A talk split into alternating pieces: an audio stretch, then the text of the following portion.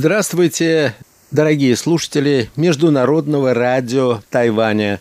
В эфире еженедельная передача из рубрики «Азия в современном мире». У микрофона ведущий передачи Андрей Солодов.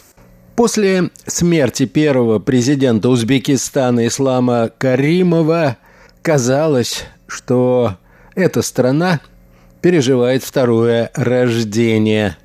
Местные новости теперь повествуют о преобразованиях и либеральных реформах, за которые взялся новый глава государства Шавкат Мирзиеев.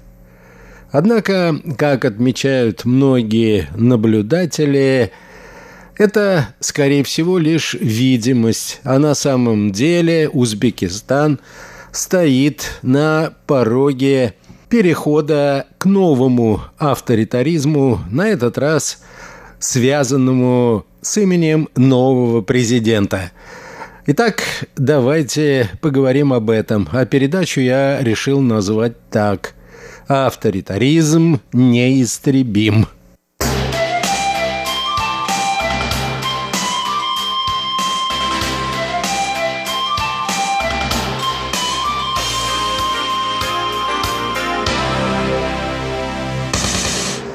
Как отмечают наблюдатели, авторитарное каримовское правление еще не забыто, но вспоминают о нем лишь для того, чтобы показать контраст, как было и как стало.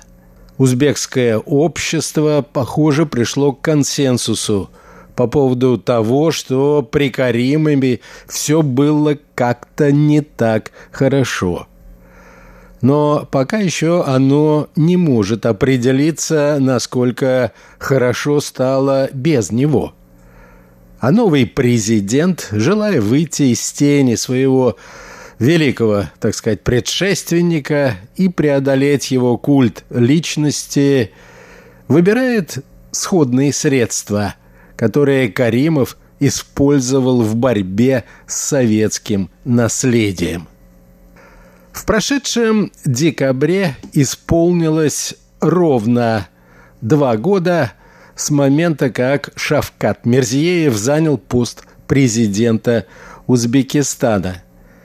За это время он всеми силами пытался изменить восприятие республики, которая теперь все больше ассоциируется с либеральными реформами и открытостью власти – для этого новый глава государства первым делом обновил команду, избавившись от ставленников Каримова.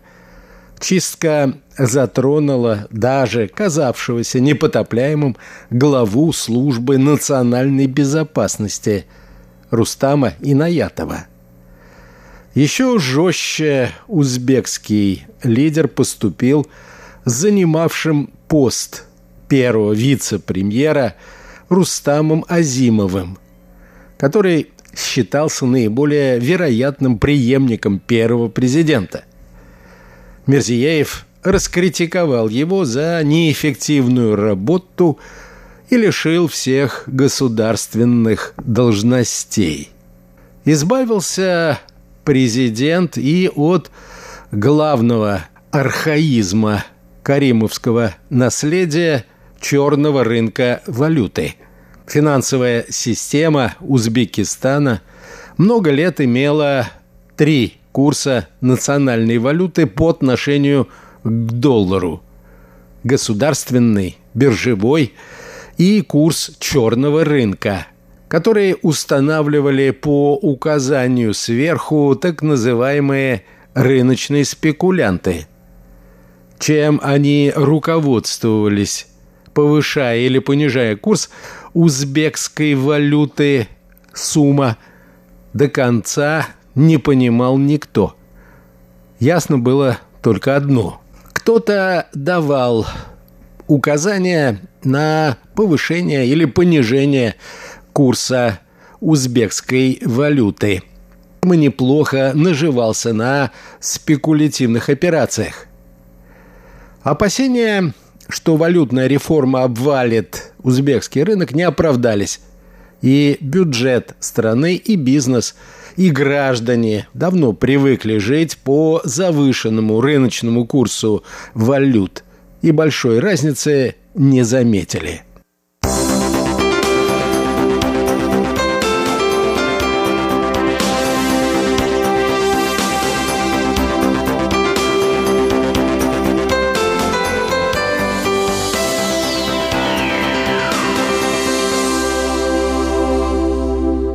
Относительный успех валютной реформы вдохновил новое руководство Узбекистана приступить к налоговой, судебно-правовой, сельскохозяйственной, административной, кадровой и образовательной реформам. В настоящее время все они пока далеки от завершения. Однако цель главы государства очевидна – и состоит в обновлении всей системы государственного устройства.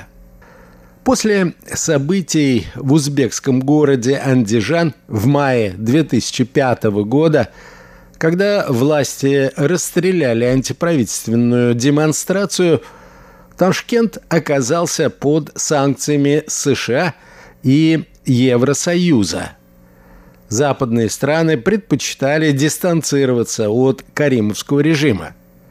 Все это время основными внешними партнерами республики оставались Россия, Китай и Южная Корея.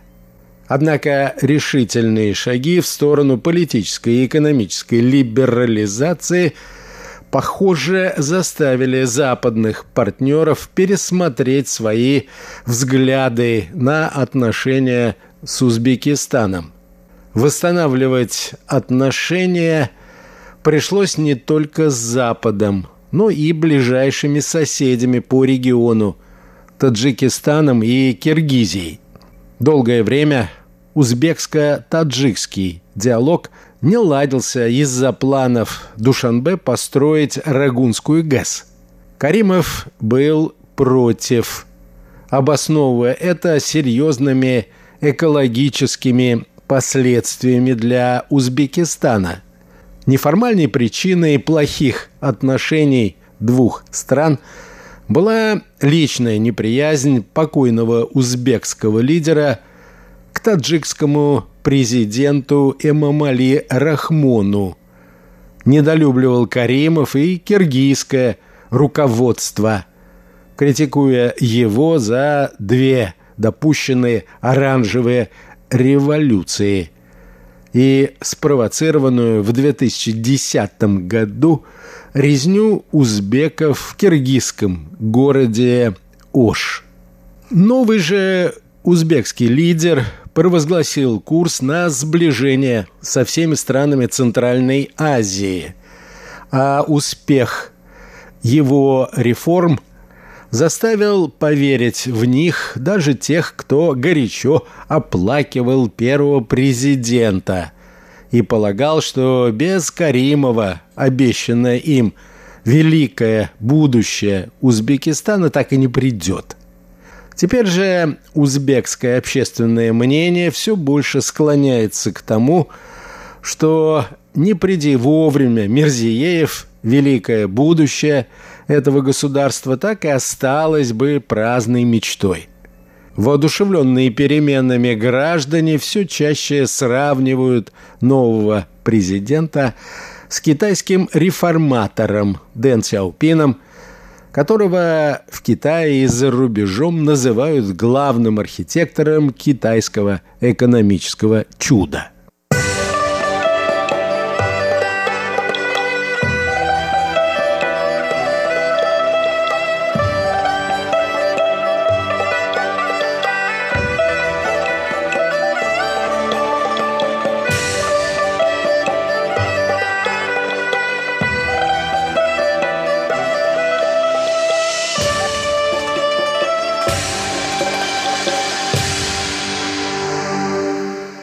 Однако, несмотря на позитивный образ президента-реформатора, тень предшественника все еще преследует Мерзиеева.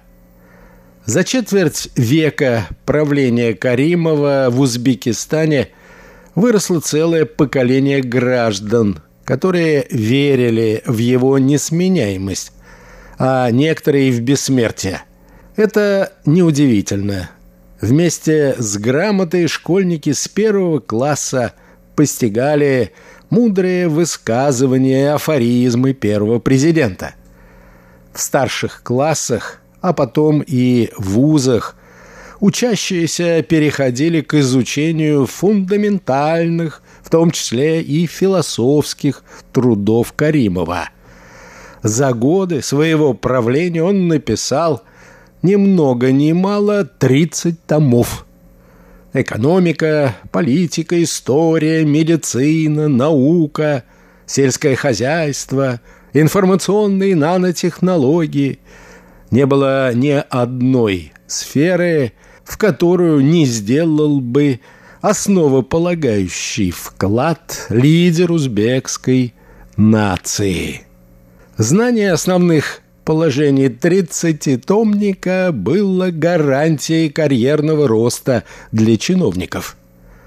Чтобы претендовать на соискание ученой степени, предстояло сдать не только кандидатский минимум, но и экзамен на знание трудов президента. А в самой диссертации следовало беспрестанно ссылаться на высказывание Каримова. Отсутствие таких ссылок было серьезным основанием не признавать результаты научных исследований. Дело доходило даже до курьезов.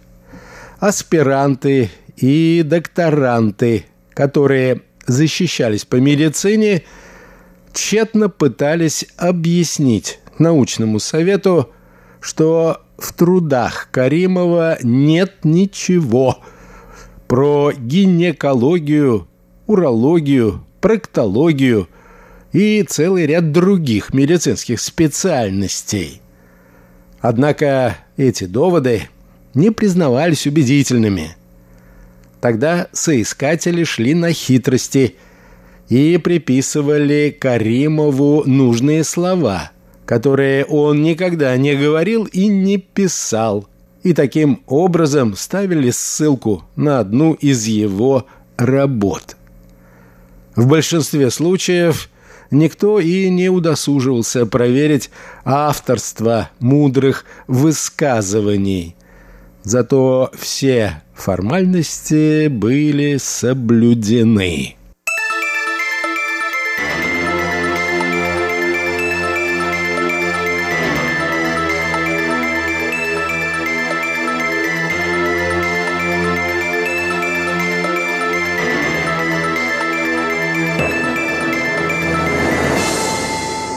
Последние же годы правления Каримова сильно напоминали эпоху брежневского застоя в СССР. Экономика не развивалась, хотя власти рапортовали о ее устойчивом росте. Безработица же, наоборот, росла, и граждане массово уезжали на заработки за рубеж. Однако глава государства отказывался признавать масштаб проблем и называл узбекских трудовых мигрантов не иначе как бездельниками.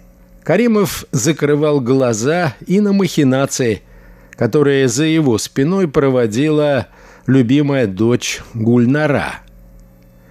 Коррупционное расследование по делу шведской телекоммуникационной компании Телесанера, которая за выход на узбекский рынок заплатила ей откат в размере 350 миллионов долларов, расследуется до сих пор. Хотя Каримова, дочь президента, уже отбывает наказание за это и другие экономические преступления. Примечательно, что большинство граждан Узбекистана осознавали серьезность и глубину социально-экономических проблем. Однако предпочитали приспособиться к ситуации или же уехать из страны. При этом надо признать, что практически весь период президентства Каримова большинство граждан оставались искренними сторонниками юрт-баши. Это народный титул Каримова в отличие от официального «Давлат Рахбар-Лари» – глава государства.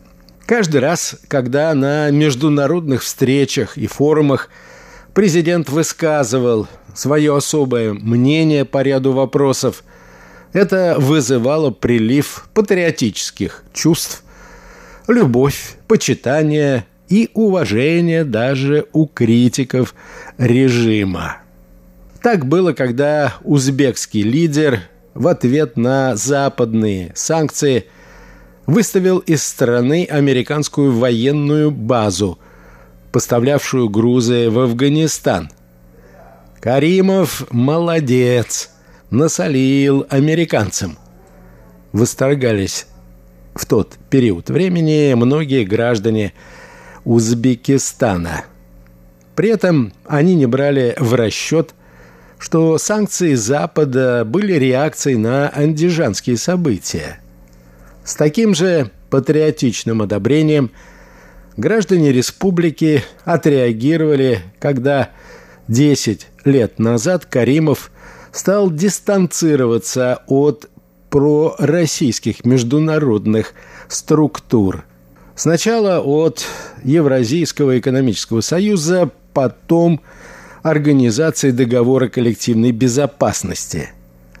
Снова мало кто упомянул тогда, что Россия была и остается главным и экономическим, и военно-политическим партнером Узбекистана. Все, по крайней мере многие, восторгались харизмой Каримова и многое прощали ему. В заслугу ему ставили безопасность, которая сохранялась в республике, несмотря на сложную геополитическую ситуацию и общую социальную стабильность. Новая власть понимает, что быстро избавиться от наследия Каримова, граничащего с культом личности не получится. Слишком долго он был у власти и стал восприниматься в глазах многих как, так сказать, второе «я» Узбекистана. Да и официально такой задачи пока не ставится. Наоборот, первому президенту до сих пор возводятся памятники. И не только в республике. В октябре минувшего года, например, бронзовый памятник Каримову был поставлен в Москве, и это событие широко освещалось в узбекских СМИ. Могила первого узбекского президента в Самарканде превратилась почти в священное место. Чтобы поклониться праху Каримова, сюда приходят не только местные жители и туристы – Мерзиеев часто привозит на могилу глав иностранных государств и вместе с ними отдает почести первому президенту.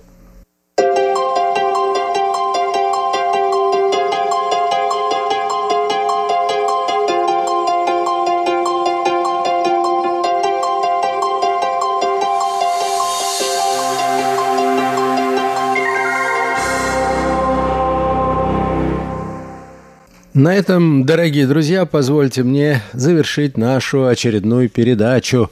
Ее подготовил и провел Андрей Солодов. Сегодня мы говорили об авторитаризме, который неистребим. До новых встреч!